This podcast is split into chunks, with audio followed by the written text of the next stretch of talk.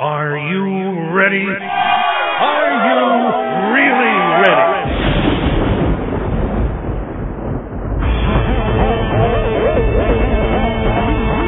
Can you dig it? Because of the obvious threat to untold numbers of citizens, and because of the crisis which is even now developing, this radio station will remain on the air day and night. Can't be happening, man. It can't happening.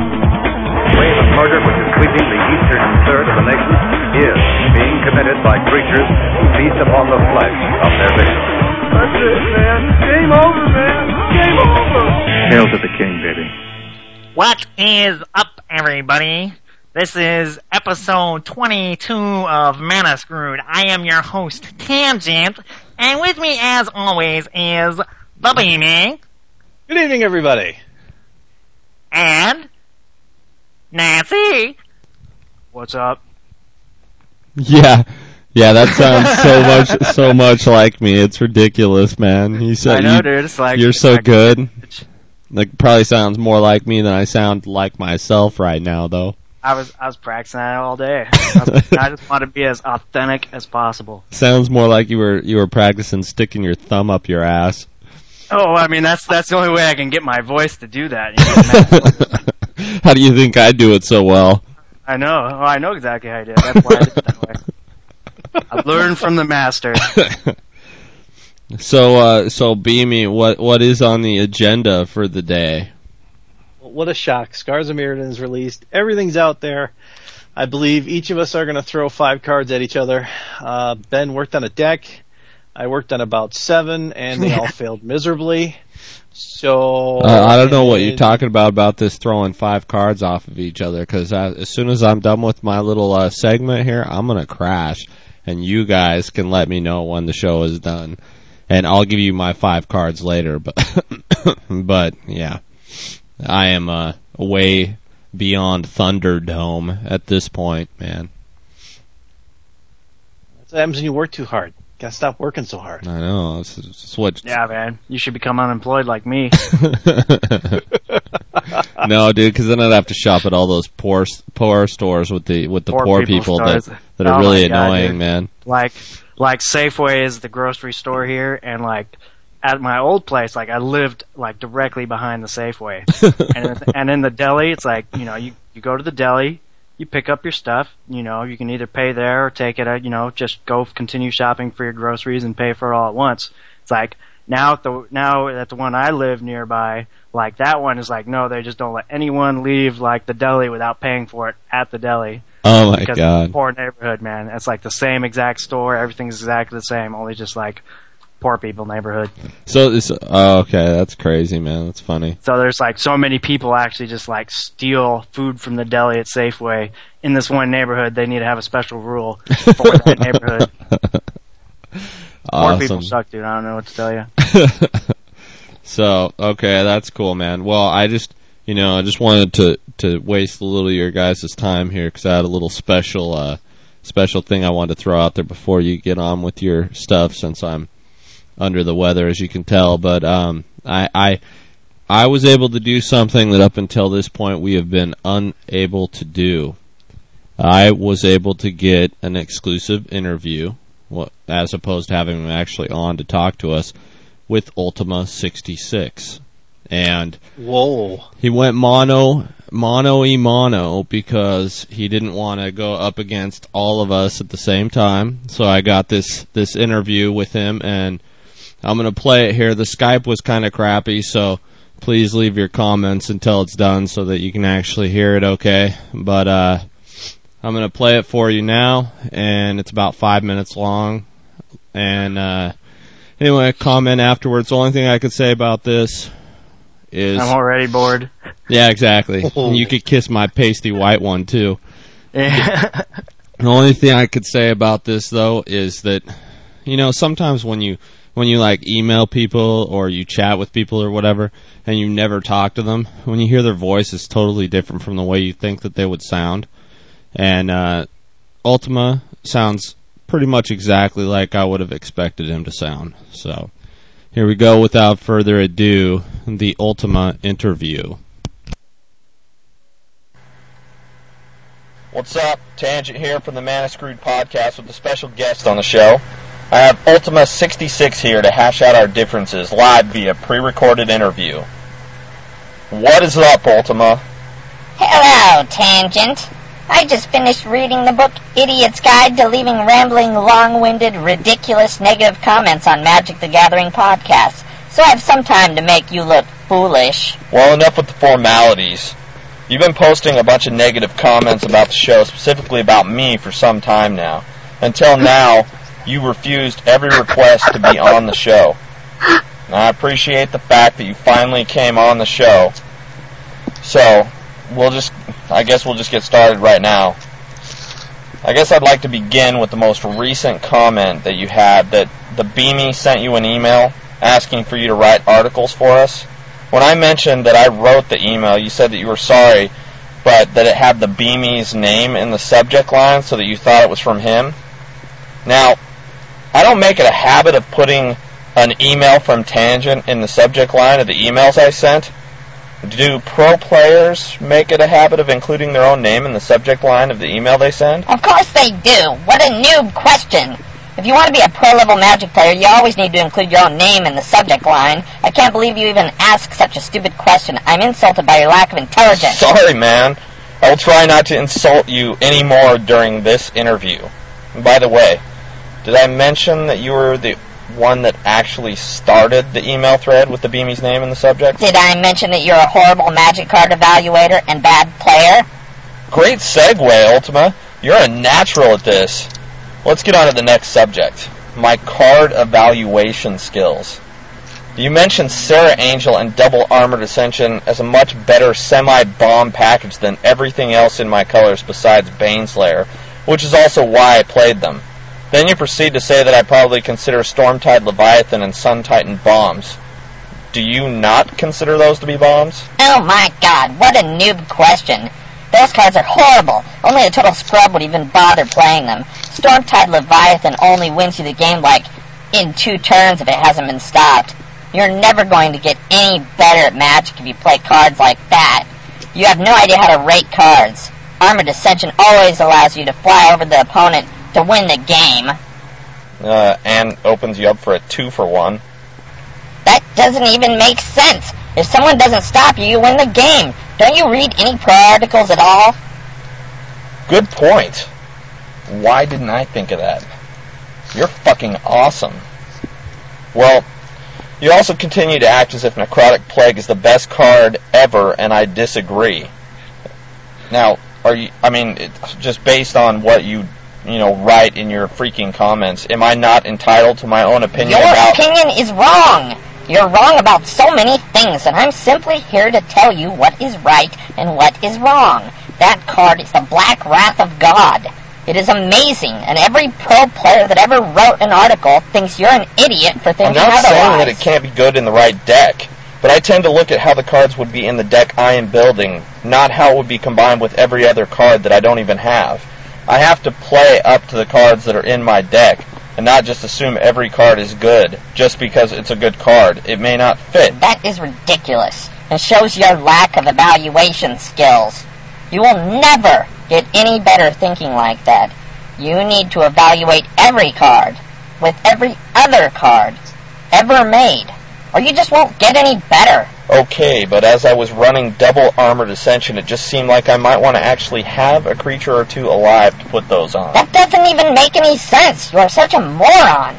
Necrotic Plague will just win you the game. The two double armored ascensions and Necrotic Plague combo is known by everyone but the biggest scrubs. Every pro dreams of opening that sick combo.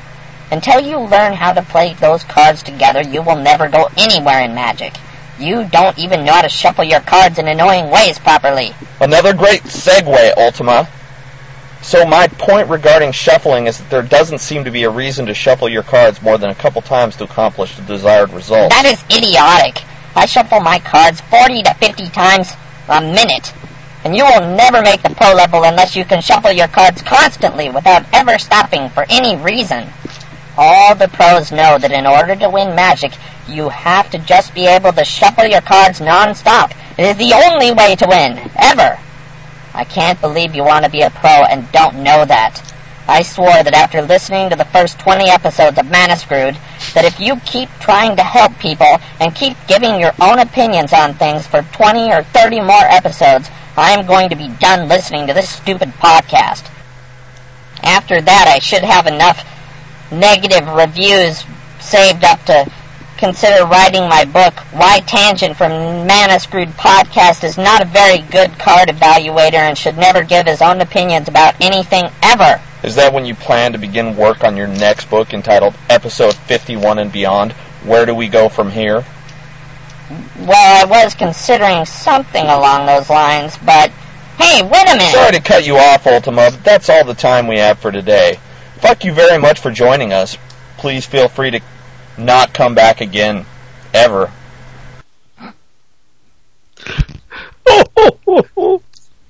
So there you guys go. You know, I, I, I mean, I think that it, that I handled it pretty well. You know, and I think we hashed out our differences fairly significantly. So Uh, there you go, You you ever- guys.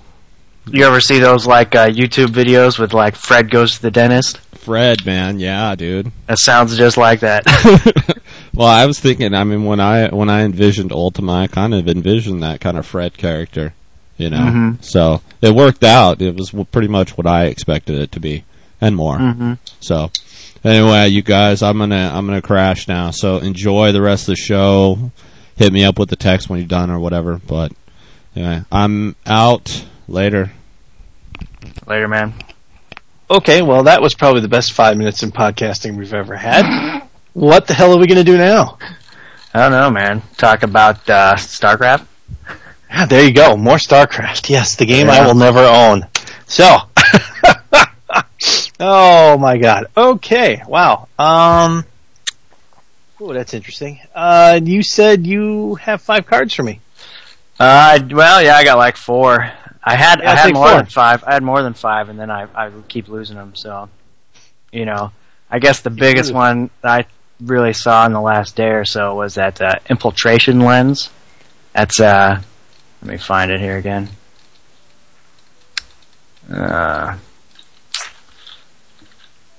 When a equipped creature becomes blocked by a creature, So you may a- draw two cards. Right, so it's a one one uh, casting cost, one colorless artifact equipment, and whenever equipped creature becomes blocked by a creature, you may draw two cards, and it's only one to equip.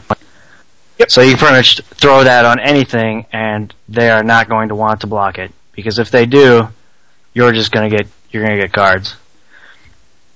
My Ah. assumption you're slapping that on an infect creature to make them decide whether they want to give up. Infect or uh, who's that little blue guy? Ever I keep seeing him in limited. I think with the the is it scroll thief. Yep. where you get a draw card if you hit them, and so draw a card if I hit you, and or draw two if you block. damned if you do and you damned if you don't. I mean, it seems like there's a lot of things like that. You know, just put it on anything, really. You It know, does seem put it on your lot of fun. put it put it on your beater. Put it on your beater. It's like, oh, he's a six six. You don't want to block him. You're not going to ch- block him. You sure? You know, I don't know. I Definitely like a like lot. that. Yeah. I think he would be. I think if I got him in my limited pool at Grand Prix Toronto, I would not be disappointed. I don't know. Oh, if, for limited, for limited, it's definitely definitely pretty awesome. It seems like, especially with all the new decks, are going to be trying to, uh, you know, get the metal craft going on, and and having just an awesome one drop. It's like there's your there's your metal craft. There's like the first piece of your metal craft right there. Assuming you're not playing a zero, you know, casting cost stuff or anything. So. And then it just equips for one too. So, and it's such, and the, the ability is just so good. I guess, you know, even if you equip it to someone and then they kill your creature, you know, with removal, it's like it's only one mana. You know, compared to other other equipment, like I don't know, just the whole casting cost and equip cost is just so low for just such a great ability. It's essentially unblock, almost unblockable. It's better. I don't know. It's pretty here's good. the com- here's the combination you want to do with it. First turn, the infiltration lens. Second turn, Ichorclaw Myr, which is infect one one. Whenever, whenever uh, it gets blocked, it gets two two to the end of turn. So then you equip it on turn three, you attack with him, and then all of a sudden Yeah. it's like, oh, you're gonna want to attack me, and now you're going to pay for it. Uh, so, well, you're only going to hit him for one, right? One, Yeah. one infect. Because if you put infiltration lens on him, like, okay, well, I'm not going to block him with my one one because your guy is going to be a three three now, you know. So that's just more incentive not to block. yeah. Oh, no doubt. And uh, how Yeah. much fun, you know, like I said, you're, you know, if you block him, fine, okay, so fine, he gets 2-2. But if he doesn't And- block, if he doesn't block it, you're just attacking with a one one infect, which isn't all that intriguing But you have to remember, there are so many ways to boost it up. compared to. I'd much rather put it on the. Uh, uh, what, what's that? The bird, the flutter bird, or whatever the hell it is that proliferates. The Raxamundar, or whatever her name is. or Uh, one- the the one- bird. Thrumar, Thrumar, So, yeah, uh, thrumming bird. Thrumming go. yeah. Thrumming bird, yeah. If you throw it on him now, now if you don't block, I proliferate, and if you do block, I draw two cards. You know, and even if they're blocking and killing, killing your, killing your guy, it's like you're getting card advantage out of it. So, and at, at the cost, it just seems like something going to very easily fit into many, many decks. Any deck with creatures. Yeah, and you've got to remember the next turn if you play another creature, it re-equip cost is one. Right. And it's and it's an uncommon, so that's really awesome. that's why I like to see is like really good just commons and uncommons because you know I hate I hate wanting to spend like fifty dollars on the awesome card just because it's a mythic. You know, it's good to have like actually awesome cards that are just don't cost anything. Yeah, ironically, all five of my cards I picked were all commons. So that'll be interesting. So go ahead. What's your next card? Uh, let's see.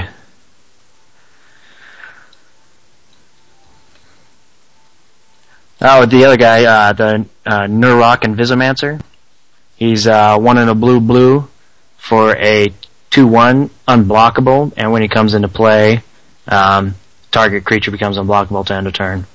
Now he's not like a great card or anything, but I just really like the fact that he's like he's an unblockable guy, and in addition, when he comes into play, he does something unblockable. So even if he gets removed, you don't. It's not just a straight one for one because you did get that one little bit of utility out of it before it got killed. And if it doesn't get removed, then you just got an unblockable guy going in there and stomping face. So He's actually fun to get early as well as late because if late game, if you're sitting there in a dead heat match and it's blocker to blocker and everybody's got the ground game s- settled, you drop him, you now give your big beater the ability to go right through for the win. So he's a win-win early and late. Right, right. And I just I see I see this blue deck coming together. You know, and it's really just about in every color uh, with the metalcraft and stuff, uh, but especially blue because blue has all the good uh, artifact stuff like the Grand Architect. Um, Oh yeah. the fact that you can tap blue creatures for two colorless mana as long as it's for artifact spells or abilities. I mean, that's just going to make it so you can proliferate that much easier. Uh, you can pay one blue to make a target artifact blue, so that would make the artifact not only you know gets plus one plus one from the Grand Architect, but now it can also tap for mana. So essentially, like all your blue creatures, you can tap for two mana. All your artifact creatures, you can tap for one mana. Yep. So if you got if you have Eldrazi tokens, I mean, you just tap them all for one mana each. They're you know they're as good as elves essentially. You know, well for art for bringing out artifacts and stuff, but I mean, there's plenty of awesome artifacts to be playing. Um, you know, I agree with that. You know, you also have to look at the fact that if you're going to play in a limited format, if you combined that one with the other one in there that's a common, that is the new Man-o'-War, but with flying, the oh, Lumin Lumengrid Drake, flying Metalcraft. When he comes into play, if you control three or more artifacts, return target creature to its owner's hand. It's two two flying. Uh, if you have the three artifacts, now suddenly you're playing Man-o'-War, except for your stupid 2-2 Man-o'-War, which was nothing more than a sacrificial token, is now a 2-2 flyer. Yeah, well, it's, it's gonna it's gonna be a balance, right? Because you want to get uh, it's like you want the blue creatures to get the mana, but then you need the artifacts to get the metalcraft online.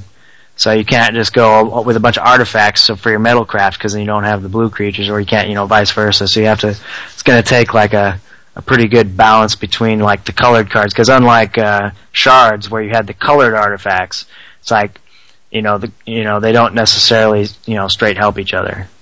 Yep. Absolutely But- agreed. But I just see all this proliferation. I mean, see the grand, if you get a Grand Architect online, getting the two colorless mana to activate for uh, all your all your artifacts. I mean, you can equip all kinds of stuff. Um, you know, there's the Nim's Death Mantle. That's another one I've been looking at. That's pretty cool. It's the uh, let me get an exact thing here. Yeah, it's it's a two casting cost equipment. Equipped creature gets plus two plus two intimidate and is a black zombie in addition to its other color types. And then um, it equips for four, but whenever a non-token creature is put into your graveyard from the battlefield, you may pay four, and if you do, you return the card with the nim attached to it. So once you have the four to attach it, you don't you don't even have to you don't have to pay the four to equip because that's an ability and it can happen at any time. So at, you can just wait for them to try to kill one of your guys or swing into a you know trade with them or anything like that, and you can just you know pay your four and get it back. And you know that's kind of steep. Like on its own, that's not you know that's not real intriguing. I wouldn't throw it in many other decks, but the fact that you're getting all that extra like artifact mana from the Grand Architect, it just seems like know, seems like something you'd actually want to use. Well, we talked about that on Monday Night Magic. Um, the all of us kind of agreed for it being a black and a zombie that it turns out. That's into. worse. That makes it worse, right? Making it a black zombie makes it worse because then it's now it's another color. So if you attach it to a blue creature, now black creatures can block it too because you put that on there. You know, so they intimidate, and then making it black doesn't really help it though. Making it a black zombie helps for uh, whatever that uh, that other card is that makes you sacrifice a guy every round unless it's a zombie. That old school card. Yeah, but you got to remember, the nice thing about that is we were wondering why it wasn't like two and a black to equip. That's the only thing we were trying to figure out is why it wasn't two and a black. This had to be why is it just straight mana? Because now any any call any color can use this. Right. Well, that's good. That's good. Um, just makes it black, so it's whatever color you want, but that- that'll make it black. So, you know, some of the other cards, some of the other cycles have the mana costs built in. You know, colored mana costs built into some of the abilities, but uh, I don't know. That's that's why I like this is the fact that it, it doesn't have any color restrictions on it where you have to play black. You know, now you can put it in anything as long as it fits right. You know, so You becoming a blue mage? Uh, no, absolutely not. I fucking hate blue. Um, probably, won't, probably won't make an artifact deck. You know, I don't. I'm I'm I'm the aggro guy who likes to keep everybody honest. You know, some people they you know it's like oh they're trying to get all these fancy control decks and stuff, but you know it's like I always like to play the beatdown deck that just makes it so like, you know, your deck needs to answer mine. My deck doesn't need to answer yours. You know, it's like I'm the threat. You just have to you know neutralize me in time before I finish you off. That's that's just how I like to play, rather than having oh. a tricky decks that's like, oh, I got answer for every game in the meta. You know, it's like, no, here's I am the deck you need to answer in the meta. Nothing wrong with that. What's your next card? Uh, let's see. I was looking. There's those the cycle of trigons. Um, there's pretty much one of each color, and you know they have two abilities. Well, you you, you double pump one of the colors to.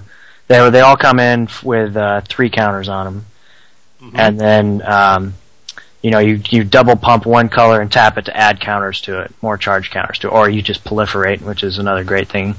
Um, the one I really like is the Trigon of Rage. So uh, then you can just pay two colorless and remove counters. And every time you remove a counter, you get to use the ability. So the Trigon of Rage comes in, it's a two casting cost, comes in with three counters, tap two red, and tap the artifact to put a charge counter on. And then you can pay two colorless and tap the artifact, uh, remove a charge counter, and then you can, uh, target creature gets plus three, plus zero till end of turn. And that just seems like a pretty, pretty good aggro card. I mean, you're like tacking a lightning bolt onto any attack um, or or just helping out your trading when you're if you're trading with someone you're just gonna you know yeah you're still gonna trade but you'll be able to kill a bigger creature with your guy you know or it's just gonna deter them from blocking and you know that's that's the one I kind of liked a lot compared to the Well, other. definitely, it definitely has its uses. There's no doubt Yeah. about it. And Uh, the blue one, the blue one lets you draw cards, but it's also five to bring into play opposed to two. Um, the only other two is the white one, and that one you gain three life. You tap it and you remove a counter and gain three life. and I'd rather deal three damage or put target creature gets plus three plus zero. You know, that's just a better ability than gaining three life. And Unless you're playing Soul Sisters, that's the only deck it's worth getting three life in.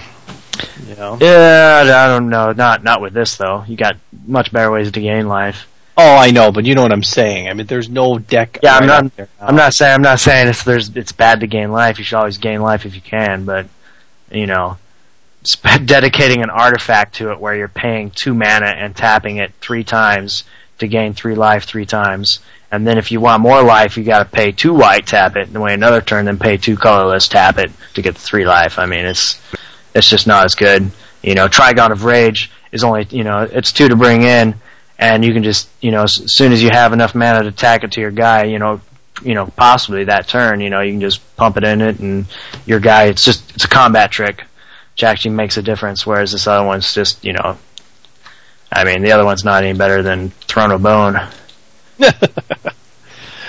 Okay, is there any other ones you want to talk about? Hmm.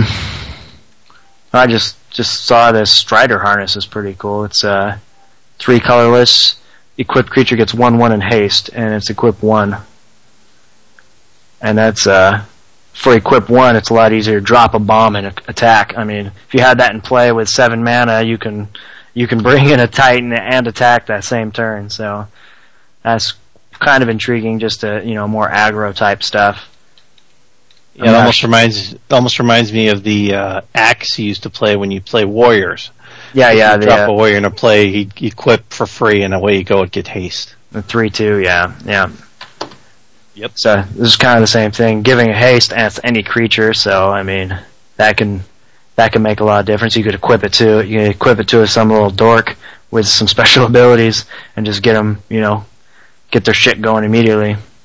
Absolutely, it'll be Or definitely even interesting. Even in that that artifact type deck I was talking about. I mean, if you're able to tap your guys for two colorless mana, it means you pay one to equip it to a guy to get two mana out of it.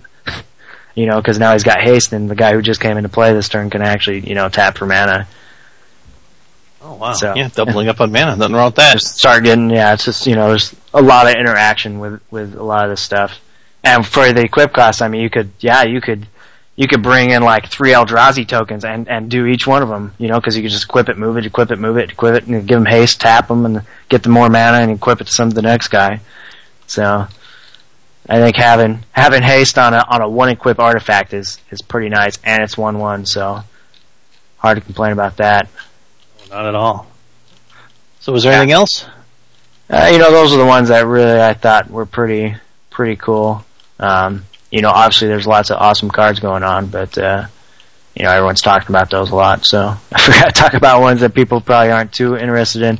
The other thing is the main card that I really noticed got revealed was the uh, the white uh, the white sorcery, one white, one colorless, and uh, exile target artifact or enchantment, and that just that revoke existence. Yeah, exile target artifact or enchantment for it's a sorcery, so it's not it's not fast like a a naturalize is, but uh, it exiles. So And that So- was one of the cards I was going to talk about because it in this format where enchantments and you know artifacts are going to be so prevalent to have something that exiles instead of putting it into your graveyard, which means Yeah. that when you play your Sun Titan, it comes back out. seems like everyone's going to need a lot of two for ones because even even in decks that uh, aren't like artifact centric, they're still going to have artifacts just because I mean they're just so fucking good. Yep. You know, and you know there's there's so many great cards that require metalcraft in pretty much every color. You know, Glint Hawk. Um, you know that he's he's just a he's a oh uh, he doesn't he's not in metalcraft but he uses artifacts. You know, he's a one casting cost two two flyer and you just have to return an artifact to your hand. So I mean, if you can throw down, uh, you know, a mox on your first turn, just return it to your hand. Play this guy for one. Now you got two two flyer on turn one. You know, it's hard to go wrong with something like that. Nope. Yeah, there's he just there's just tons and tons of great metalcraft guys. So there's the two, yeah, two two for two, like a white knight type creature, and he gets double strike if you have metalcraft. I mean, for two. yes. So There's there's definitely lots of interesting combinations out there that you can play with that with the tinker with the cheap ones. I mean, even if you think about it, you play a first turn Basilisk Collar. Yeah. If you're playing a standard deck, you know, it costs one. It costs one to equip. You know what I mean? You've got, you know, right away you have your, you know, No Basilisk Collar's two to equip. It's one. Oh, to two to equip. One to cast, two equip. That's fine. But first turn, you have Basilisk Collar out there right away. Right. There's an instant threat that they have to recognize, and then the next turn you play something that leads you to the road of Metalcraft. Uh, you know they're going to have to do something. You want them to make decisions on: Do I want to knock out the guy's creatures? Do I want to knock out their artifacts? What's the balance they're going to make on this? And something, a big threat like that like Basilisk Collar, can force someone early to say, okay, I'm going to blow on to destroy this artifact, artifact right away, get this off the board, and so he's swinging at me. It's Yeah. going to be interesting. It it definitely will. I, I'm I'm I'm excited to see all the new decks. You know, someone's doing the mirror deck. Um, I'm not sure. I don't I don't think the mirrors are themselves are actually good enough to put in many decks. Though it is. I mean, it's a two two for. Or they are they are two twos, right? Two two for two, and then they produce one color mana. Yeah, and then there's a series of them that you can Yeah, create one. one ones, and then you know. Well, you I mean, there's all those, but I mean, uh, if you're not actually like if if you just have a little bit of um, metalcraft in your deck, right? Like, say you're a red deck with metalcraft, right? And you want metalcraft because there's that awesome lightning bolt thing, whatever it is. The uh, uh, let's see if I can find it again. Galvanic blast. Yeah. Yep. So yeah, it's one one casting cost, deals two damage to target creature or player, and if you have metalcraft, it's four. So four for one. So I mean, if you can add enough artifacts to be able to get that kind of stuff online to your red deck, and, and meanwhile still you know be aggro enough, you know, and having a two two that produces mana is good. You know, like well, it's not that good, but I mean, it's he's a two two. He can attack if you need him to. He can produce the mana if you need him to. He could, you know, he get Koth get Koth online on turn turn three. You know, get him online to turn early with just a mirror. Um, I don't know. There's going to be a lot of stuff going on. Everflowing Chalice is going to be sick for for all those artifact decks. I bought a lot of them ahead of time, and that is one that's going to spike up tremendously because of Trinket Mage. Yeah, well, it's, a, Mage, it's uncommon, uh, right? Yeah, Everflowing Chalice is uncommon, so shouldn't. I mean, it may go up to a couple bucks or something, if that. But uncommons that cost more than twenty five cents is a good thing. yeah, well, I, I remember remember Path to Exiles were like four dollars. So I don't know what they are now, but I don't know either, but so Well, let's see. I didn't. I didn't see them much at the uh, the the tournament when they were playing the extended tournament um, online, but or on on the GGS Live. But extended. There was there any like white white decks that would have normally you would have seen it in, or there, yeah, you would have thought they would have saw on the two white weenie decks, but I didn't. I wasn't paying that close of attention. They may have had it, but I just didn't see it. And a lot of people Yeah. now are afraid There's of no- the extra land. yeah, there's no is there's no better white single white answer in extended right now, is there? No, not that I know of off the top of my head. Not no, no. I'm sure we're probably wrong, and we're going to get a ton of hate mails and Not swords of them. Yeah, swords of plowshares wasn't in there, so No, no swords of plowshares. No, not unless Yeah. you bought the, not unless you bought the. Elspeth versus Tezzeret, yeah. Yeah. But I have five cards, All all commons. I I think they're kind of fun, and the first one I like in blue is disperse, which is turn non target non land permanent to its owner's hand. That could mean that means you can send Jace back to someone's hand That's for the price of one in a blue. yeah, that was in uh, um, was it was it Morningtide I believe so. I can't remember off the top of my head. I'd have to look it up. or tenth edition? Yeah, it was Morningtide. All I know is is anything that returns a target non-land permanent to its owner's hand is great. The only thing it would be better is if it was like Into the Roil where you could pay a kicker on it, but that's not in this set. But still, to get it in a sealed, it is an answer to remove an immediate threat off the board right Yeah. away. Tempo And an and, and and and when you're playing sealed, people are much more likely to. Well, I mean, look at the amount of equipment. I mean, you're you're in sealed, you're not going to find any probably uh, you know very many enchantments. I don't even know if there are any auras. Yeah, I guess there's a couple auras, uh, but uh, mainly there's going to be equipment. So people are going to spend all this mana to equip it to some guy. you know, bring out their beater, equip it with the thing, and then it just gets dispersed. So now they're out two turns worth of like mana and time, and you know, they didn't actually lose any cards, but you know, that definitely is a tempo swing if they had to pay the man to bring the guy out and to to equip something onto it, and then like didn't do a damn thing with it. Nope, and that makes me happy. Anytime you can put something back in someone's hand for yeah, for a relatively cheap cost, I'm good with that. Speaking of more blue, uh, Screeching Silcaw, Flying Metalcraft. Whenever it deals combat damage to a player, if you control three or more artifa- artifacts, that player puts the top four cards of his or her library into his or her graveyard. Love it and limited. It's only it's only a one damage. Fine. Mill four. You're gonna let go through again? Another one damage. Four more. I got a grindstone, yeah. Yes. uh, you know, I, am not sure how much if there's going to be enough mill involved to where I guess if if they just had no white answer or no flying, if they had no answer for it, like if they couldn't get a flying blocker or or you know just kill it, you know that's definitely going to do it. But that's the problem. That's always the problem with the mill is the fact that okay, so you mill them down to the last card and they kill you. you know, it's like Yeah. milling. It's like milling's not dealing. You are dealing damage, but it's only one, and so you're spending all this time milling when it really milling doesn't do anything unless, you know, actually it's probably probably worse. There's probably more likely to get something to get it back out of the graveyard. So Well, you gotta remember now, if you equip it with the right equipment, now all suddenly you attack it with a Darksteel Axe, and now it's hitting for 3-2 every turn. oh yeah, I'm not. it- hey, I'm hey, looking a, at early, early beatdown, and if I can swing it out where I can knock limited, them yeah. He's a he's a one two flyer for two, so I mean he's awesome right there for limited.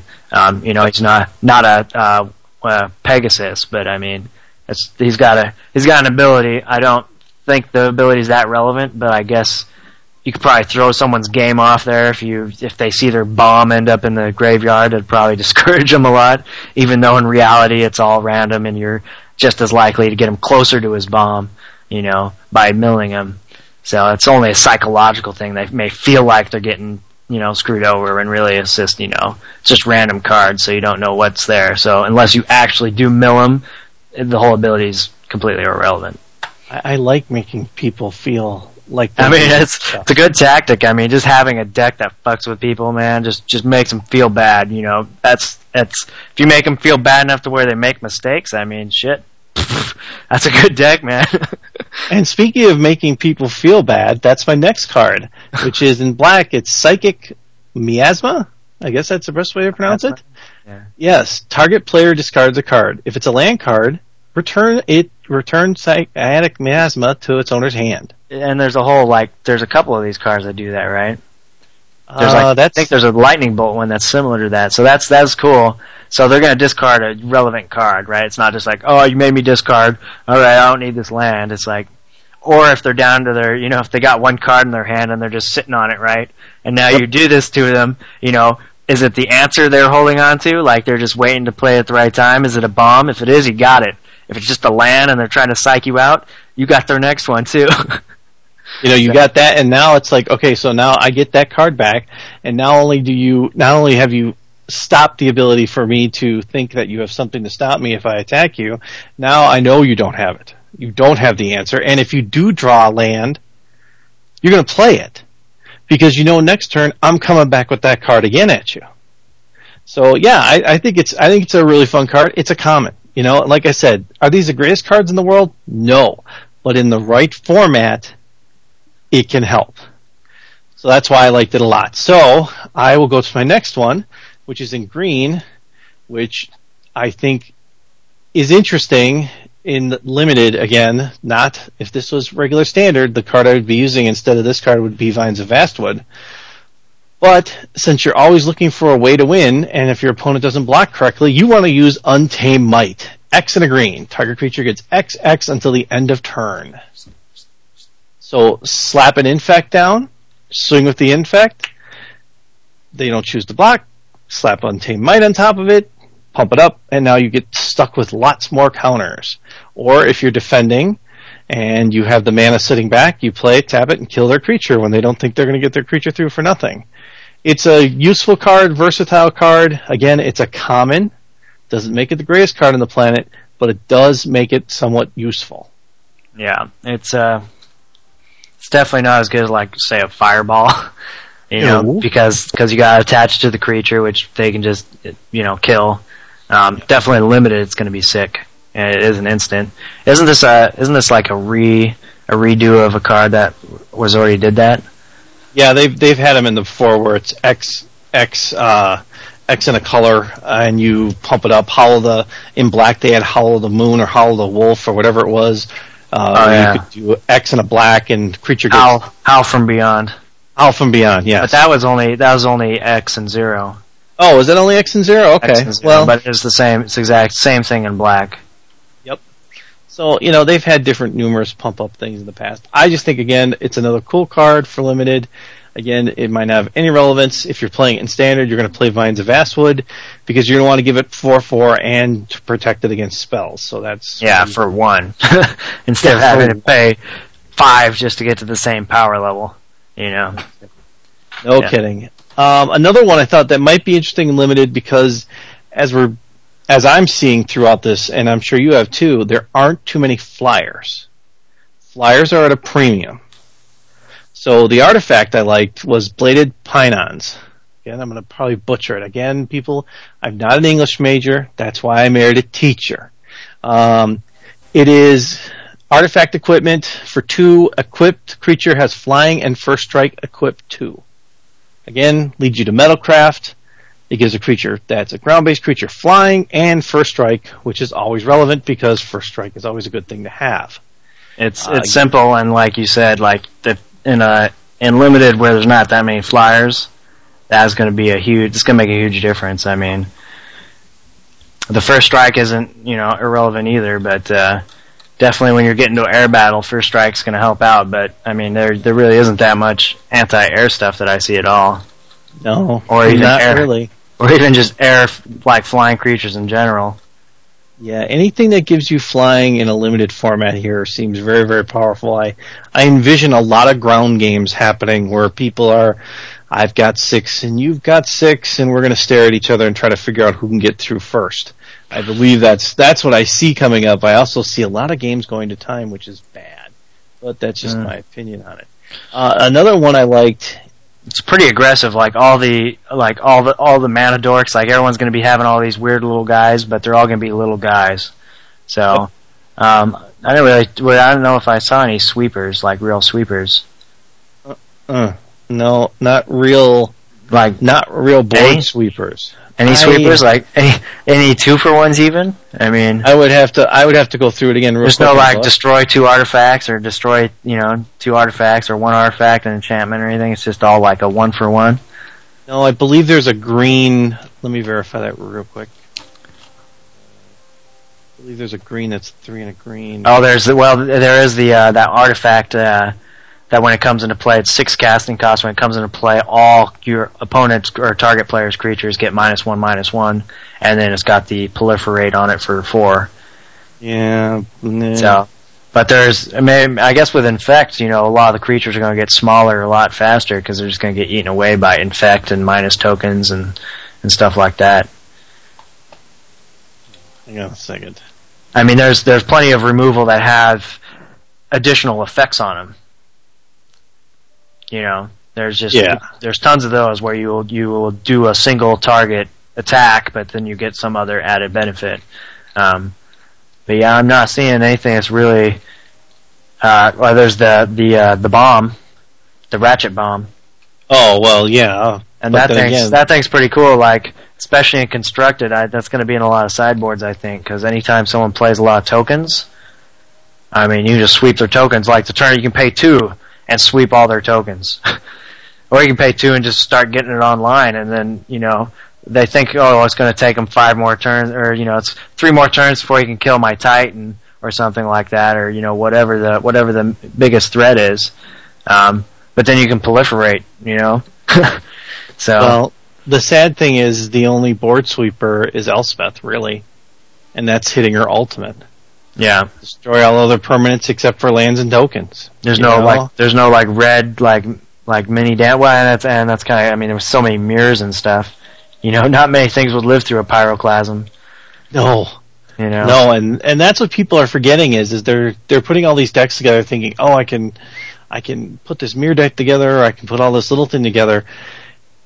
Red is salivating for this. Oh no, Red man. is The, the mirror, the mirrors, the mana mirrors are one ones, Yeah. not two twos. yeah.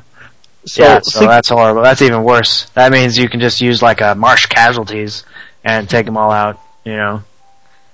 it is it's definitely interesting because you're going to have a lot of people thinking looking at it forward uh, you know instead of looking you're going to build from what you have and use this as a supplement a lot of people are looking at it you're using this to start and the stuff that we have to supplement which is the wrong way to look at it you know I, I, yeah, I- well, when you're when you're reading these when you're reading these uh, the pre-releases here, you're it's like you're seeing all the cards next to each other, so you Yep. see exactly how they all interact. You know, oh, here's the artifacts. Look at how many artifacts there are. Oh, I want to play like seven different you know equipments. Like look at all these equipments. I want to play all this. I want to play all that. You know, you're gonna pick some of the stuff you like, and then you're gonna add the best cards to it because you're still gonna play lightning bolt. You're still gonna play all the good cards that are good now. I mean you know, anything that's not shards is going to be, you know, there's Titans still. Everyone's going to be playing Titans, you know. Yeah, everyone's going to be playing Jace. Um, you know, really we just lose Jund, so, which is about 50% of the players, so maybe we'll actually see some new decks. Yeah. No, yeah, no kidding. So, so the 12 year olds can't go out and make top eights. Uh, That doesn't bother me at all, man. Fucking, he got there, man. He got there. He deserves it. He deserves it more than everybody else who didn't make top eight because he won. I mean, uh, I know, I know, I know, I know. I just happen to ride it because I do. Um, yeah. I mean, I wish, I wish, I, I wish I was like winning tournaments when I was that young. I wasn't even playing tournaments. I was just like, you know. Yeah, I don't know. I'm trying to think when I started. I guess uh, I was in junior high when I started playing Magic. So we- we were playing kitchen table, and everybody else was trying to, you know, I mean, you know, uh, Paulo has been, I mean, he's like, I think he's 22, 23, and I mean, he's logged so many tournaments at that age. You think about it, you know, He's more experienced than a lot. I mean, I, I you know I started playing then, but I mean I took so much time off, and you know you know I just don't. It's like I have other things on my mind a lot of the time, so it's like magic is is very cool, and you know I just can't focus that much on it, and that's you know that's where it's nice to you know to be able to do that to just have be able to focus all your time just on it, and then you you'll win more because you just have the time to focus on it. You know, that's why once you're a pro, you're pretty much always going to be a pro because you just don't have to, you know, you can spend more time just focusing on it. Well, that's that's the other thing I want to talk about. Most people that play Magic on most people that play Magic are kind of like you and I when it comes to it. You play it, it's a lot of fun, you do it. Then there's times you pull yourself away because you have other things in life you need to deal with. My case, it's kids. Your case, it's women. Uh, you know, it's it's one of those things that it comes and goes, and you can uh, kind of, you know, it flows. It ebb and flows. There are peaks like right now where you know, I'm obviously really heavy in the magic. I mean, hell, I'm. I usually, I usually. I usually play, I usually play more during like the fall and stuff. You know, summertime. It's summertime. You know, I like to go outside. You know, but yeah, in the fall, and especially in the falls when all the cool sets are coming up. You know, it's like the Grand Prix in our area. You know, it's like it's almost it's almost been a cycle like that because I've always been like like I was really into I was really into Zendikar. Like I was really into shards. I got tons of shards, like tons of shards, and then just like barely got any. uh you know, uh, Alara, no, was it Alara Reborn? Yep. Or Conflux? Yeah, Alar and Conflux. La, La, La Conflux and then La, you know, and then, you know, not very much, uh, not very much of the second two in the block at all, you know. And then, you know, it's come back, it's like, start playing again, and it's like, oh, it's like M11, and now we're like Rise of the Eldrazi, you know. Or not Rise of the Eldrazi, what the hell am I talking about? Hey, coming back to Rise of Eldrazi is a really fun way to start, I think, really. Cause, you know, I, I don't, I, I literally have like probably, you know, maybe, maybe like 90 Rise of the Eldrazi cards, like probably not even that many. I think I've done like maybe one draft, and that's pretty Oh. much, like, So I got I got a couple cards or something, or I don't remember what exactly what I did. I might have done like a pre-release or something, but it's like I just don't have like the good cards in there, and I keep going back. I'm like, you know, seeing all these new cards. They're well, they're new to me. It's like, oh wow, I didn't even realize this. Like Everflowing Chalice was there. It's like that's that's a good card, you know. So speaking of the pre-release, are you going? Oh yeah, yeah, we're going. Uh, well, I'm I'm going Sunday. If uh, Tangent's like you know gets over the herpes I gave him, then he'll uh, probably come too. You must stop sending that stuff in the mail. You know that's a federal offense. Come on now. oh no, and actually, Like I mean, sad- who who would who would open an envelope that says "Ride the Thoctar" and then just like rub it in his face? I mean, what a dumbass! he just wanted your essence. he he saw the the the, the Thoctar wool in there, and he's like, "Oh, is this wool? Hmm. Oh, I got herpes." Uh, good thing he can't defend himself tonight. That's Oh, I know. Hey, I listened. I listened to the end of last week's show. Man, he's all like trying to poke some shit at me. It's like, fuck you. Say that. Say that when I'm here, bitch. Now he's not Oh. here, man. Now, so he can suck it. Oh. And my. Well, God. Speaking of something else that I found that was fun that they had brought back, real quick, brought back, Arrest. You remember that one, right? A enchanted creature can't attack or block and its activated abilities can't be activated. Um, I don't remember it, but I I did see it. Yeah, Arrest is a real fun card, and it's an aura. And um, myself, I have the for fun. Remember, non-competitive uh, um, aura deck, where it involves the um, green creature that gets plus one plus one for every aura on play, and you can't block it unless your power is equal to its. And I love that deck. I think it's a lot of fun. Just Yeah, it's the. Liege or something. The the black green, five No, casting he's- cost. No, no, he's no, he's straight green. It's from a couple sets ago. Uh, he's just uh, he's just a green two two, but it, he gets one one for each R in play. And I have it in a green white deck where I can just have fun locking down people and throwing pacifisms on them, and then now I can Do you have, uh, on. Do you have. Zur? Do you have Zur in there? No, I, I don't go. I, I tried to keep it current and I tried to keep it uh, legal uh, as much as I can. That's one of the problems I have right now. Is I have a lot of decks. I make a lot of decks. I try to keep them as current as possible, but it's so tempting just to reach back and go, look at that nice card. I could put that one in this deck, and I could put that one in this deck, and that one. And then all of a sudden my blue-white deck, which was legal, all of a sudden now is completely not legal and is a nightmare to play because it has all these cards from the past that just really screw around with things. So, um, yeah, that's, that's the way I was, I was actually sorting out my cards this weekend, just like watching TV and just sorting them because they're just like totally messed up. And now I at least have them arranged by set, not by like color or anything, but just like the right, all the same sets in the same box. And it's like my standard is getting pretty slim. you know, it's yeah, like all my good, like a lot of the good cards are rotating out. You know, just stuff I've been using a lot. So I've seen a lot of people. Uh, there's a lot of a lot of people already excited about, like we talked about before, building decks and stuff like that. And you know, granted, at the re- at the pre-release, sure, it'd be nice if you sat there and popped open a Koth or something like that. oh my But- god. Yeah, well, eh, you I being just the- want to make. I just want to make a red. Yeah, I just want to make a red Koth deck. I mean, there's no reason not to. No, and and there is very good possibilities that in red you could it would have to be more of an aggro deck than it or it could still be a heavy aggro deck but now with as much obviously spell damage as you would normally get from different things and you know obviously you don't have the tramp ball lightning anymore and you don't have the 4-4 flyer that comes back from the graveyard but there are some good substitutes in that deck and I don't know if you have that card, but it's one in three red. It's a Cyclops warrior that you attack with it. It does its damage to another creature equal to its current power, and I think that would be a really nice card as a substitute in that deck too. And I mean, there are millions of possibilities right out there, and there are people that are putting decks together right now as we speak. And he's a goblin. He's a one-one goblin for one. And No, no, no, no, no, no. You're looking. You're looking at the current set. I'm Oh. going backwards. I'm going backwards. Uh, well, have you seen, Yeah, seen that- that guy, right?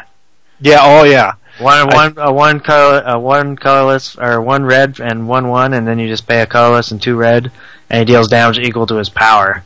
So I mean, just throw on like uh, I don't know. Oh, what's that that that red artifact?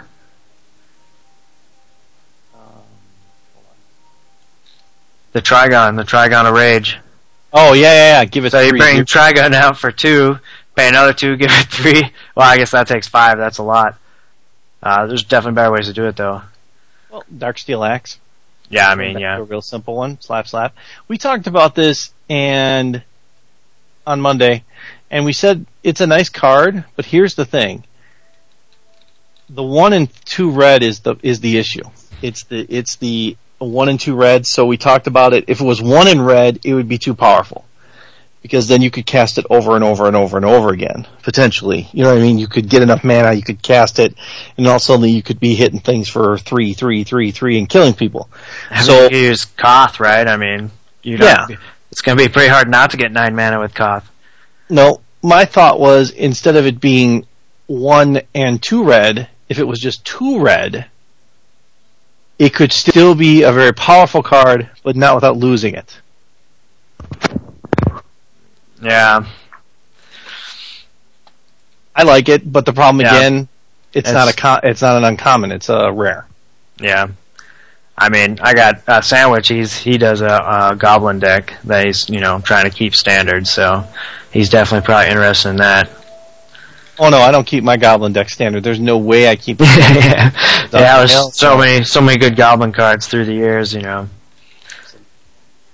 Absolutely. The uh, you want to talk about being funny? You had uh, you had where was it? The one that we talked about a lot on Monday, and I think, and I think you like it too because it also has the funny name is Tunnel Ignus. I like Tunnel Ignus. Everybody, maybe that's what you gave. Maybe that's what you gave Tangent. Oh my god! So okay, yeah, I think so, man. Uh, yeah, so but check it out, man. Goblin Gaveleer, he's that one-one trample for one, right? And whenever he gets equipment attached to him, he gets plus two plus zero.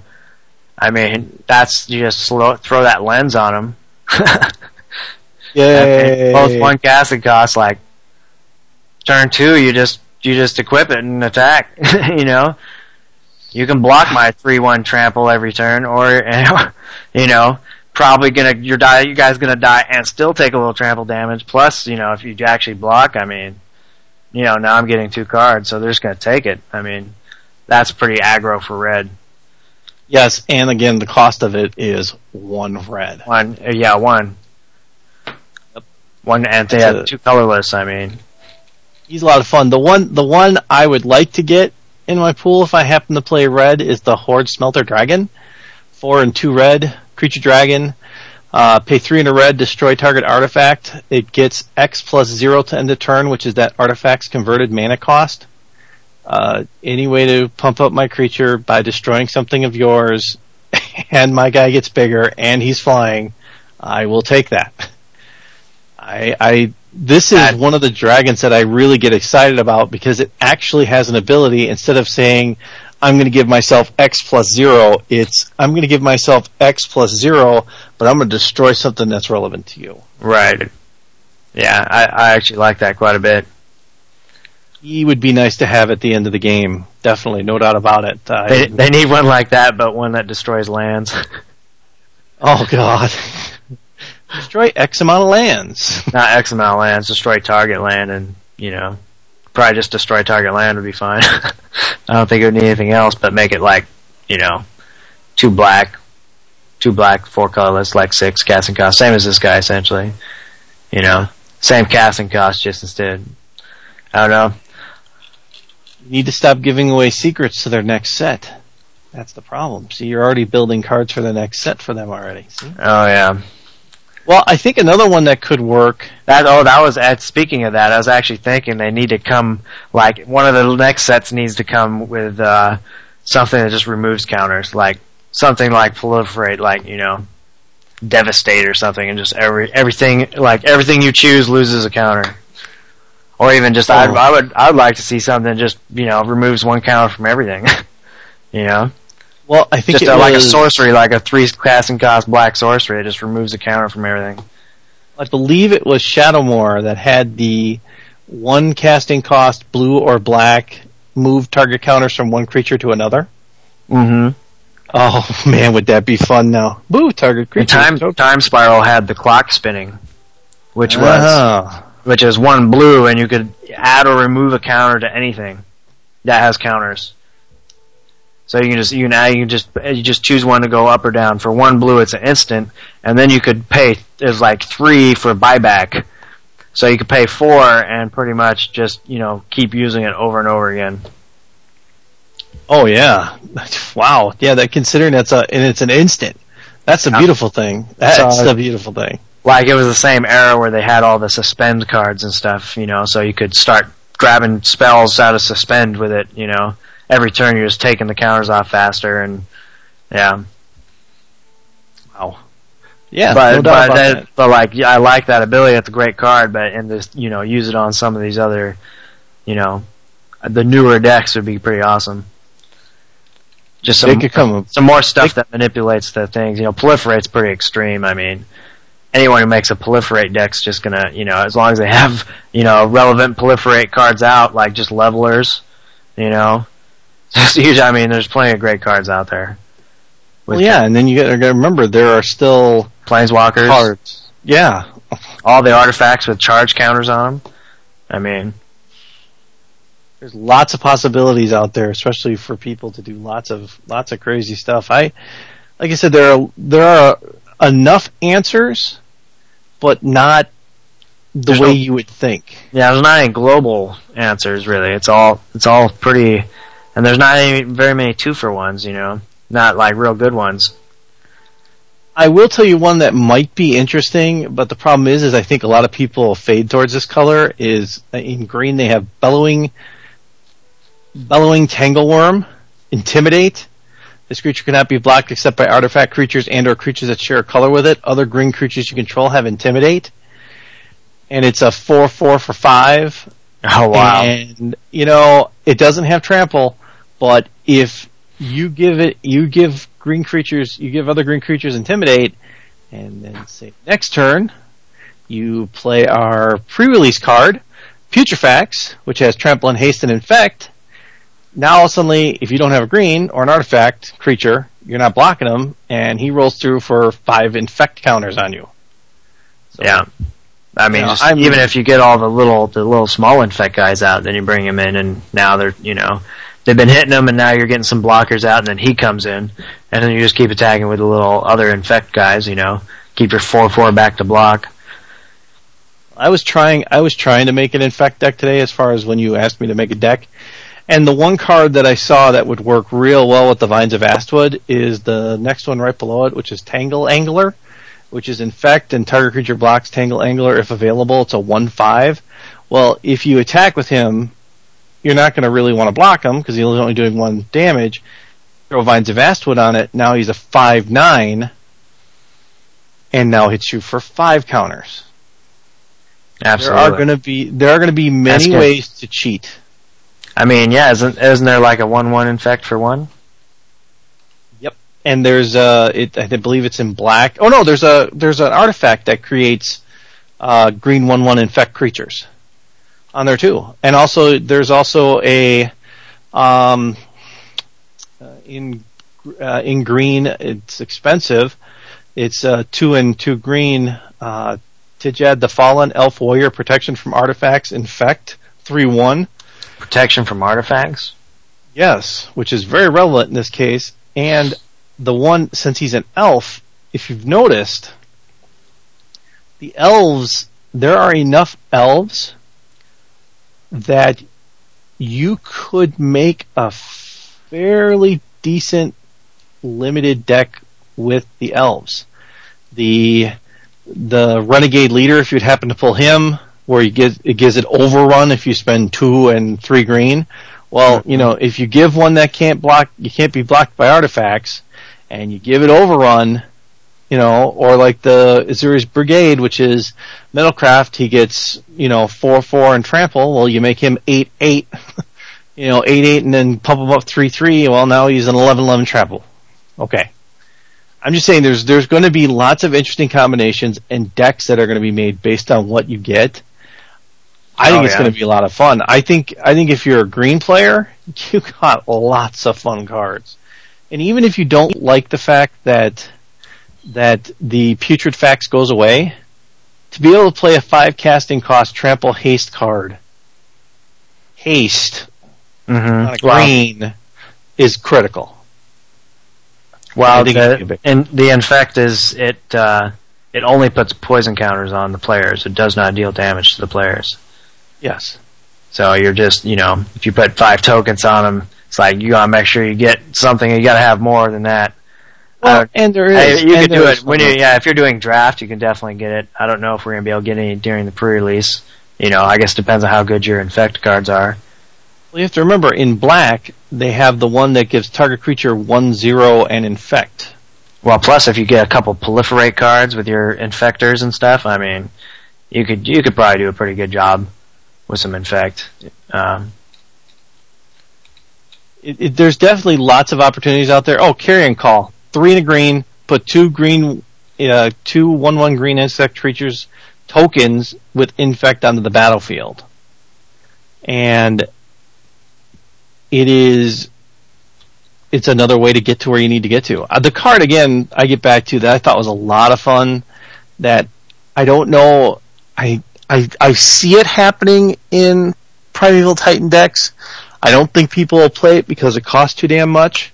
But if you can get out a Liege of the Tangle, which is a six and two green, eight eight trample, when he deals combat damage, you may choose any number of target lands you control and put an awakening counter on them. Each of them becomes an eight eight green elemental as long as it has an awakening counter on it. They are still lands. yeah, Fine. man. That's That I'm that card is already slotted for my elemental deck. You know, if Just- he comes out and he hits once, the next turn it's over because you're Yeah. not going to be able to stop now potentially nine eight eights. like compare him to you know just like a titan. You know titans are six casting costs and they do something when they come into play. This guy doesn't do anything until he attacks which in construct is going to be pretty hard. Well except that well no okay but he's eight. So if you had nine mana you could attach that one uh, equipment and give him you know plus one plus one in haste so i mean there's that possibility but nine mana is a- you know that's a big that's a lot that's a lot with man. primeval with If you have primeval nine mana, Titan, if you have nine mana, you should be able to win faster than that. I think. I don't know. probably true. But I'm just saying it's it's going to be that Liege of the Tangle is going to be a very fun card. Oh well, I mean, people incandescent like soul casual. stoke. Incandescent soul stoke. You bring them out on. I mean, with my deck, I have birds of paradise, so it's like turn one, turn one birds, turn two incandescent soul stoke. It's like turn three, Legion of the Tangle. Yeah. trample haste. You know, um, the way I'd always do it, I would use uh, uh, Nova Chaser. okay. use Nova Chaser and champion uh, champion the the Soul Stoke, and then uh, swing in. And I you know, it was two to do the Soul Stoke, and I had four mana on turn three, so it was Bird's Paradise, Incandescent Soul Stoke, Nova Chaser, and Double Cleave. So I just win on on turn three, and there's actually a better card to do that with now, um, which is which is uh, Assault Strobe, which is just a one red, and target creature gets double strike till of turn. It's a sorcery though, which uh, double cleave was a was a instant. So this one's just you know lower, you know cheaper, and it's a sorcery speed. But I mean that's when you really want to use it anyways. You know, double strike's kind of good for killing creatures and stuff that are blocking, but you're really only using first strike at that point unless you're trading. So In your elemental deck, how many Nova Chasers do you run? oh, like two, Okay. Two I was of gonna say. maybe three, uh, probably Okay. probably I think two, because uh, you have uh, the harbingers, four harbingers, just fish them right up, you know. Oh, So you can just, you know, it's like turn turn one harbinger, and you know, just turn two smoke braider, and you know, just just start powering shit out. throwing Mulldrifters at at you. It's like here you go. Here's a hasted Mulldrifter. Take three damage, and I'll draw two cards. Oh, he's in the graveyard. Oh, just came back with Revelark. That's too bad. Oh, Haste, hasted Revelark, attacking for five. Brings two guys That- out of the graveyard. That is going to be that would be hysterical just because of the fact that you could. I Yeah, it's such a fun deck, you know. And and you know, I'm actually like this is the first time that my cards are actually current with stand or, or with extended. Um, when I got back into it, it was about the time Morningtide was coming out, like right before Morningtide came out was when I got back into it. So extended has been all these sets and sets and sets that I just didn't know about. You know, I had some a little bit of Time Spiral and stuff, but you know, nothing really before that. That whole block, I had some, you know, just some stuff. But uh yeah, now it's like this is the first time. Now it's just Lorwyn, right? I mean, Lorwyn and M10 and shards. Um, I mean, no, that's I think extended, Lorwyn. right? No, Lorwyn's gone. I think. No, wait, Lorwyn No, isn't. You're right. You know, isn't because fairies. But You can still uh, play fairies. 10th edition's gone too. So it's just literally it's just Lorwyn, M10, and shards is extended, and then you know we're we're Zendikar, M11, and uh, Eldra or Scars. So The other the other thing you were talking about about building an infect deck, which which Infect there deck. is a an infect deck. infect deck, deck, deck, deck, deck. The combination of hand of the the hand of the praetors, which is a zombie infect other creatures you control with infect get plus one plus one, and whenever you cast a creature spell with infect, target player gets a poison counter. Uh, combine that with Icator rats, which is infect. When it comes to the battlefield, each player gets a poison counter.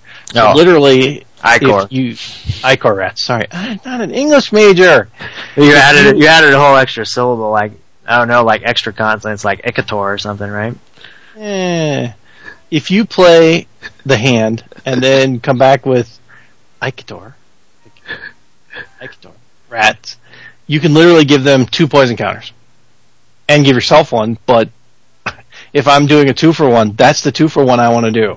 two poison to you, one to me. Two poison to you, one to me. And there are abilities and there are ways to bounce stuff, you know, like if you're playing blue black with that and you return the creature to your hand and next turn you play it again and give him two more poison counters. It can be a very fun way of cheating your way to 10 and killing him. I'm just wondering how many people are actually going to build a I straight. mean, it's got it's got to be black green, right? Like black green and artifacts. yeah, oh yeah, black green or I mean, if you use blue, you can bounce stuff. You know, what I mean, you have the ability to bounce stuff and Get some unblockable going on. yes, because if you would give, say, the the But with green, it's pretty easy to splash any colors you want. I mean, you can go two color with green. You know, that's true. only I was- only use green for some ramp and like you know whatever, just like the very best infect creatures are.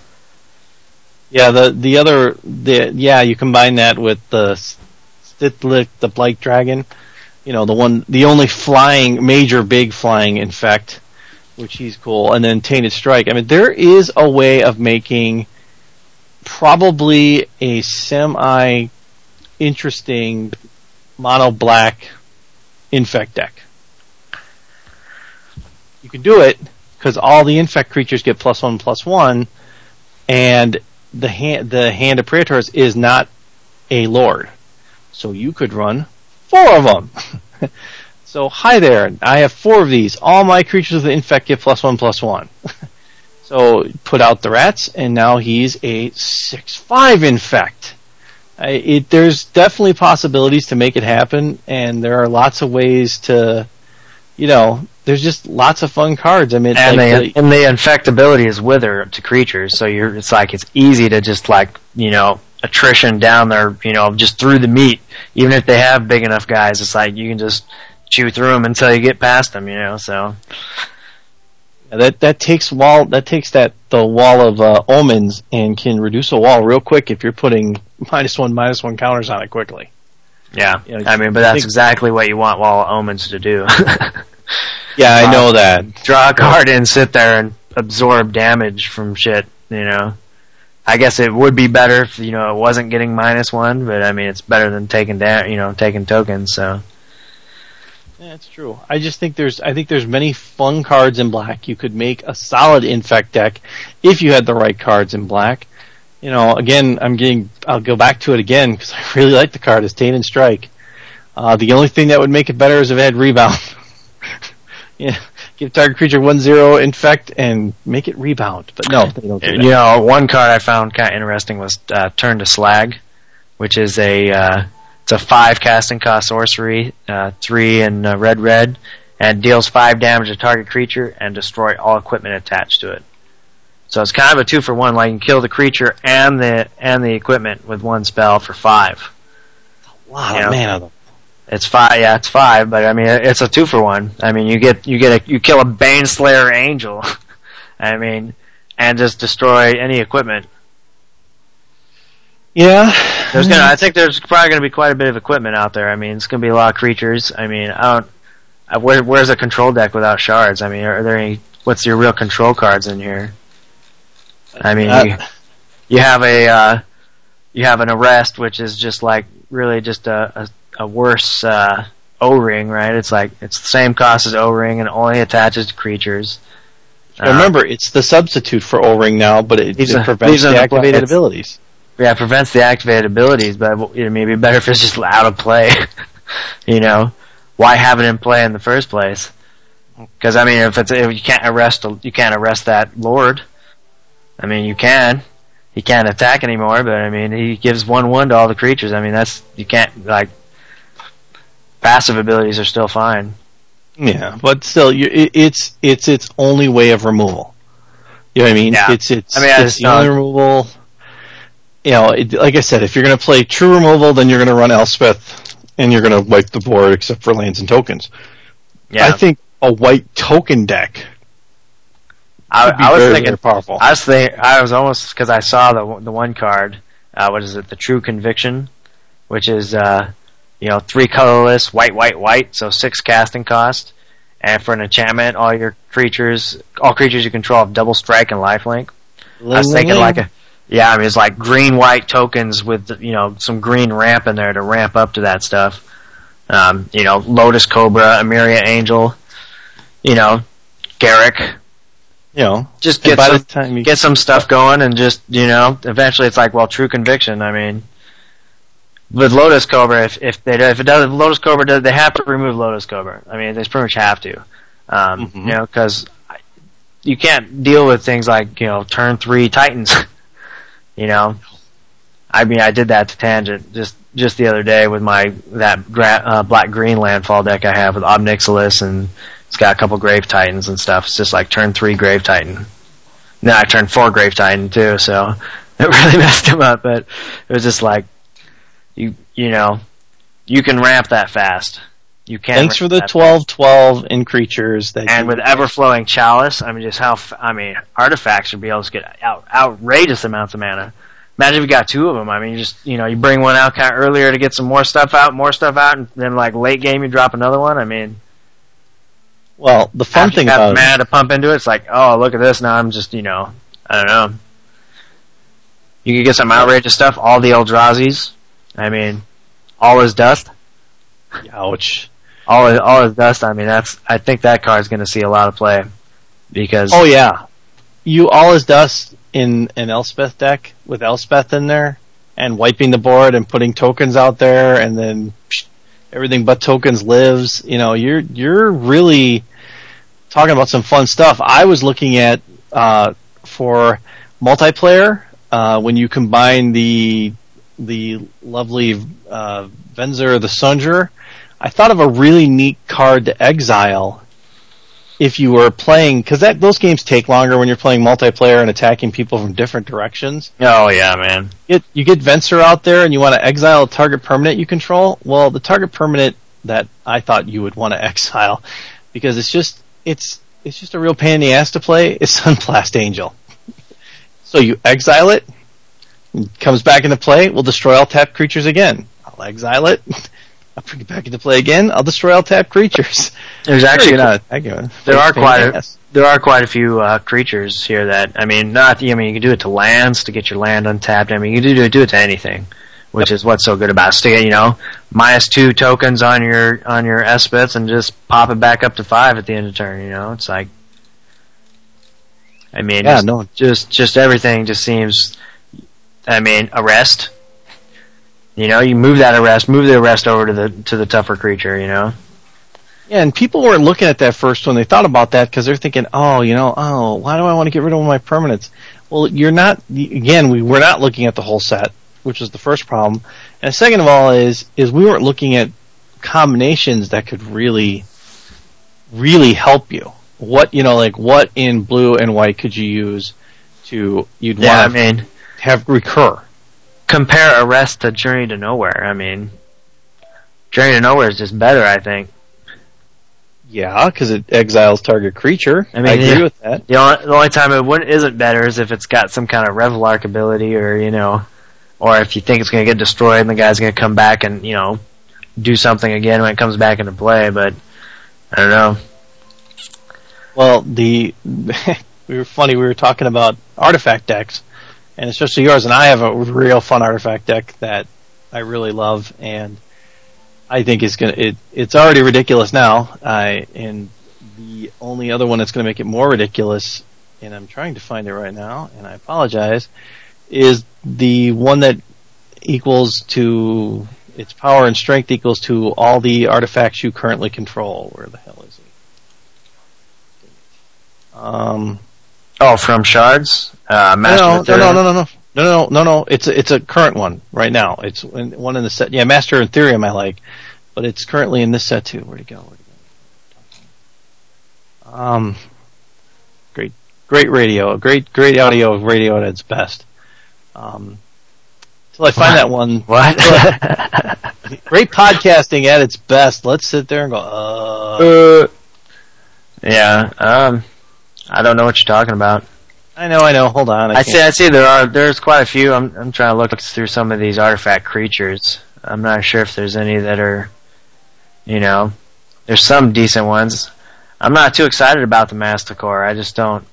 I don't like. We dis- it's like why would you want to discard cards ever? I mean, you're had a big debate about it. It wasn't discarded in exile. It's just not. I mean, you know. Oh, the other card I really like is the Phoenix. I mean, five casting cost for a four-four flyer haste. You know, I guess it's. I don't know. I guess you could almost compare it to Hell's Thunder, which you could do. But you know, he's a four-four fly haste uh, for three, and then the second time it's five, and then he's gone. Um, this guy's got a lot more staying power overall because he's he's you know he's flying haste, but then you uh, what is where did he go?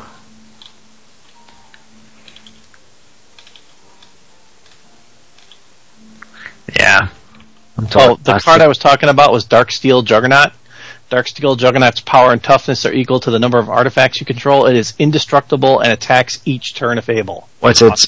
Oh yeah, yeah. What's it cost? Five. Five. Five colorless. So he's like a he's the juggernaut. He's a juggernaut that just scales with the amount of things uh, creatures you add. You know, is just juggernaut still standard? Yes, he is. Oh my god. I was thinking about that earlier too, just thinking about like, you know, as soon as you see him it's like, well, why not play Juggernaut? I mean, you know, any control deck's probably gonna use a lot of walls and stuff, you know, get around the wall of omens. I guess wall of Den- wall of denial's gone, right? Yes. And the uh, the white the other white wall gains life. Oh yeah. No, nobody played that. Yeah. Oh yeah, so it's the Kuldotha Phoenix is that five casting cost, four four flying haste, and then um, if you have Metalcraft, then you can just pay four and uh, bring him back out of your graveyard onto the battlefield with flying haste. So just you know, whenever.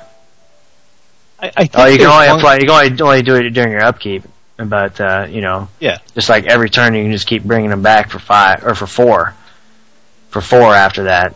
If you have Metalcraft, and you almost want Metalcraft for that uh, uh, Galvanic Blast, so I can agree with that. There was there was one other one that I don't think will get play, but it's kind of fascinating in a mono deck. Is the Strata Scythe Artifact equipment, imprint. When it comes into play, search your library for a land card, exile it, then shuffle your library. Equipped creature gets one one for each land on the battlefield with the same name as the exiled card. So it's almost like it, it's like a really bad armored ascension for any color, right? Yes, Like but so you, you can just say okay swamp. So for every swamp I control, it's like plus one plus one. It doesn't have flying anything, right? each land on the battlefield. If your opponent Oh, oh is oh, oh. playing the same color as you, this That's- thing becomes huge. Yeah, that's a group game deck right there or card. Oh there. yeah. Oh yeah. All of a sudden it's like, oh okay. Just like uh, was it Sanguate, where you uh, it's like two it's two black and an X. You know, it's a drain life, just same old drain life. Only each opponent loses X, and you gain that much. You know, so it's just drain life, but it actually hits all your opponents simultaneously. So you can just gain. You know, it's like all right, I hit you guys for two. You know, I gain eight life. You know, you do it for however much you want. So I like it. I like it. I like it. But Yeah, I, I yeah. still think I still think what's funny is is people laugh about it and they didn't think it was a good card to begin with, and it's probably the worst of the swords. The sword of body and mind, there's going to be a lot of green and a lot of blue, yeah, and it's got protection from it. I mean, it's a definite sideboard card. There's no reason. There's no reason not to have it in any sideboard for you know pretty much any deck that has creatures. You know, I'm And not even worried about the top ten cards or the two two green wolf in a in a set that has very little protection against anything. To give it against blue, which is heavily played, and we've seen tons of mono green decks now that have done really well. But you don't even need green. Like you not only do you, you do that because you get the plus two plus two and protection from green and blue, but you get that uh, two two green token every time. Yep. And then, then of course your favorite ability, which is mill. Yeah, I love Mill. Oh, sorry. Actually, though, so if you get sort of body and mind, um, and that other card you were talking about, Yes. you could definitely Yeah. get some serious mill action going on pretty pretty badly. Oh, we're pretty bad about that. Well, I I have an Well, no, it's if you if you could do a, like a good mill in in uh, limited like that with a forty card decks, it's like you can mill someone out. You just if you got the enough cards to do it, you know. yeah, but again, again, your chance of hitting it's one in a you know whatever. You just have to actually focus on that, which means you can't be dealing damage that much. One card I did like was this melt terrain. Um, Red? Yeah, it's the red. It's a red forecasting cost two and two red for a sorcery. Uh, destroy target land, melt terrain, deals two damage to that land's controller. So it's just, I mean, it's four four to destroy a land and deal two damage. Which you know, it's that was kind of the deck I was thinking of was the, uh, um, where'd it go? I got it right here in front of me. Well, Yeah, you blood blood chief's ascension. Thinking like about that was kind of the deck I was gonna s- think about making some kind of black red like burn, possibly land destruction. I don't know if that's if it's worth going, but it, you know it'd be definitely pretty plausible. God, yeah, you use land destruction, and then you throw in a couple of Tunnel Ignuses that where if they want to crack a fetch land, Oh yeah, man. Well, Tungly is great. It's great sideboard card there. You know, black and red. You got tons of removal. There's tons and tons of red, uh, red instant spells right now, like you know, lightning bolt effects. Um, with you know, there's punishing fire, burst lightning, lightning bolt. Um, or there's the stagger shock. Yep, Um, stagger shock with stagger rebound. shock, stagger shock with Blood Chief's Ascension. You know, it's like okay, well, I'll just you know stagger shock you at the end of your turn during your upkeep. You take two more. It's like, all right, well, you know, Blood Chief's Ascension's well on its way to being online. Uh, you know, Rune Blasters are pretty pretty cool as far as destroying extra lands if you know they got them. Yep. Um, Well, speaking of having fun with a deck, and you were talking about Mill, um, I played I played my game on Sunday for the first time in like four or five months. Um, our version of teams, and I again random decks, so we don't know what we get. my partner, my partner is playing his mono blue draw deck, Is it two Okay. on two? Two two man teams. Two man Your teams? partner- How many teams? Yeah, your your partner sits across from you. How many and teams? You, just two. Your Okay, partner so- sits across from you. You get attacked by the guy on your right, and you attack the guy on the left. So it kind of goes in a clockwise circle. Yeah. So he was playing his blue draw deck, where everybody kept drawing cards and drawing cards and drawing cards, and I was playing dueling Megrims. it was fun. So I, I'm out there on turn, I think it was five, and I never, I hadn't drawn the card I was looking for, the cards I was looking for, but I had four Megrims and one Liliana's Caress out there. So when you discard a card, you're going to lose 10. finally, after all these cards I draw, finally I draw Book Burning. What's Book that? Burning. Uh, draw three, mill three. So they took 30 damage each. off of one, off of one card. 60 damage, 60 life, lose. Game over. Oh, they- it's, it's not book burning. Yeah, it's uh, I know what you're talking Burning about. Inquiry. Or Burning whatever. Inquiry, yeah. Yeah. It's like, oh, were they pissed off? It's like I looked at book burning. I'm like, unless a player has book burning, what? Unless a player has book burning, deal six damage to him or her. Puts top six cards of target player's library into his graveyard. Oh no, I'm, I'm, that, that, that just pissed people off. Because a lot of times when we play, they don't have artifact removal. And both of them were playing heavy aggro decks, so we were taking a lot of damage because he's drawing cards and he's forcing everybody to draw cards and, and it's like, because he's playing the one, the artifact that if you have more than four or more, you lose a life for each one. So they're plunking off his artifacts because they know how his deck goes. Meanwhile, I'm dropping all these Megrims down, and they're not really paying attention to them because I've done nothing. I mean, I've done a couple lightning bolts to knock off some of their creatures, and I throw that thing down there, and they're like, "Wait a minute, that's ten per card." Yep. And you're making me discard three. Yep. Shit. So that was fun. that was that was one of the best stories, and it was ironically because I redid my decks. It was one of the best sets I've done. I think out of the 20 games we played, yeah, 20. Uh, I was like 14 and six or 15 and five. And again, random. Your partner gets a random deck. Your opponents get random decks. And Wow.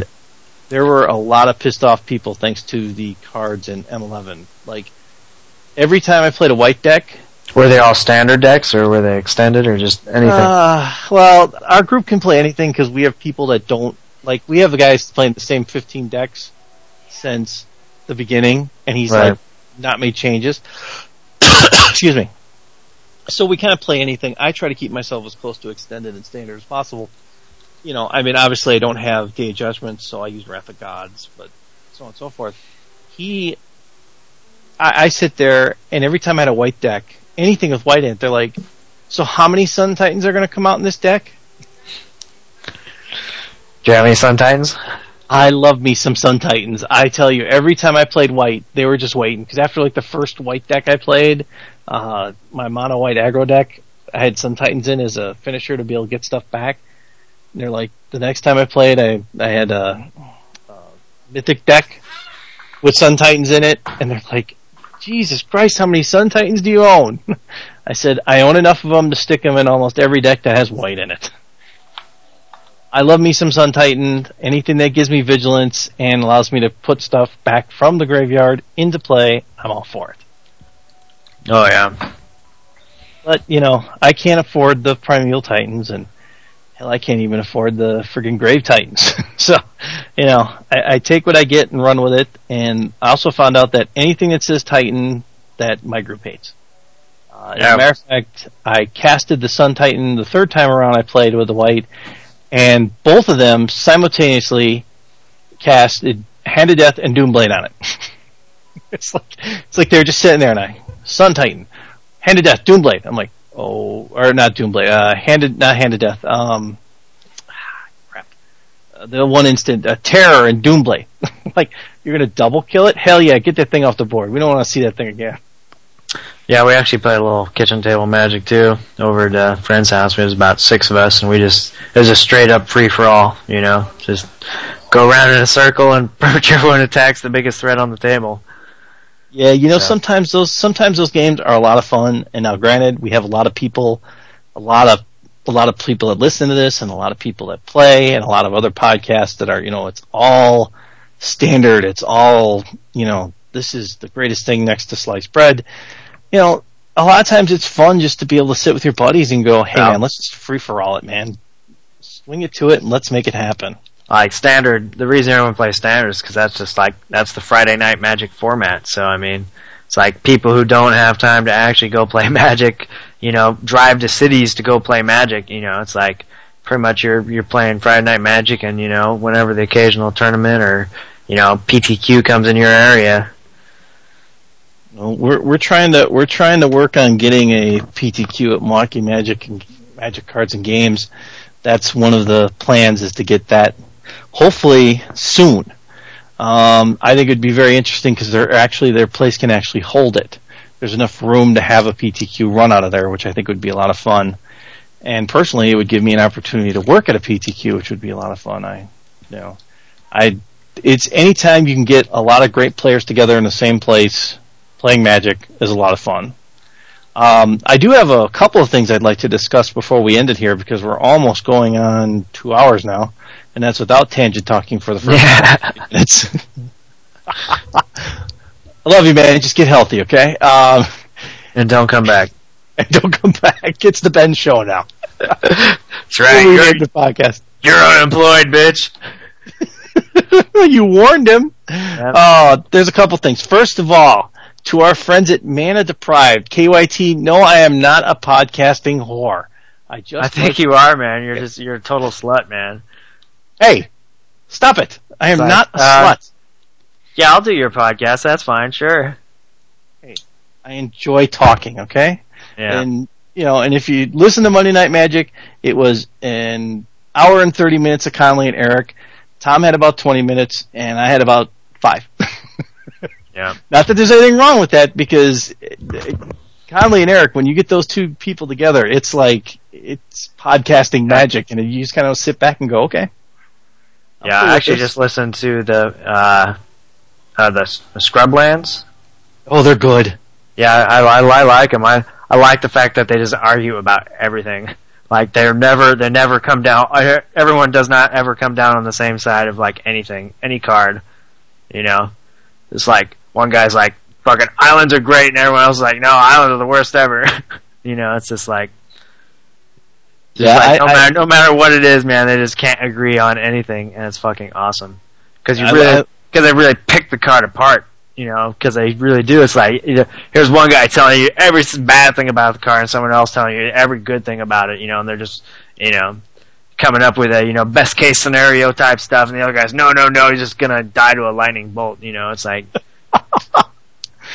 That's exactly, that was funny. We were talking about. which is uh, great. I mean, I think I think it's great. It really, I don't know. I thought it was great. So we were talking about our pre-release card on Monday Night Magic for Putrefax, yeah, and the first thing I thought of is it's five three. Damn, here comes the lightning bolt. it's like ah crap.